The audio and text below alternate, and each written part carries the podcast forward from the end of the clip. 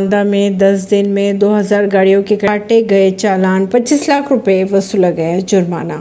बांदा ज़िले में पिछले 10 दिनों की अगर बात की जाए तो 2000 गाड़ियों के खिलाफ कार्रवाई की गई, जिसमें 25 लाख रुपए का जुर्माना वसूल कर शासन को भेज दिया गया।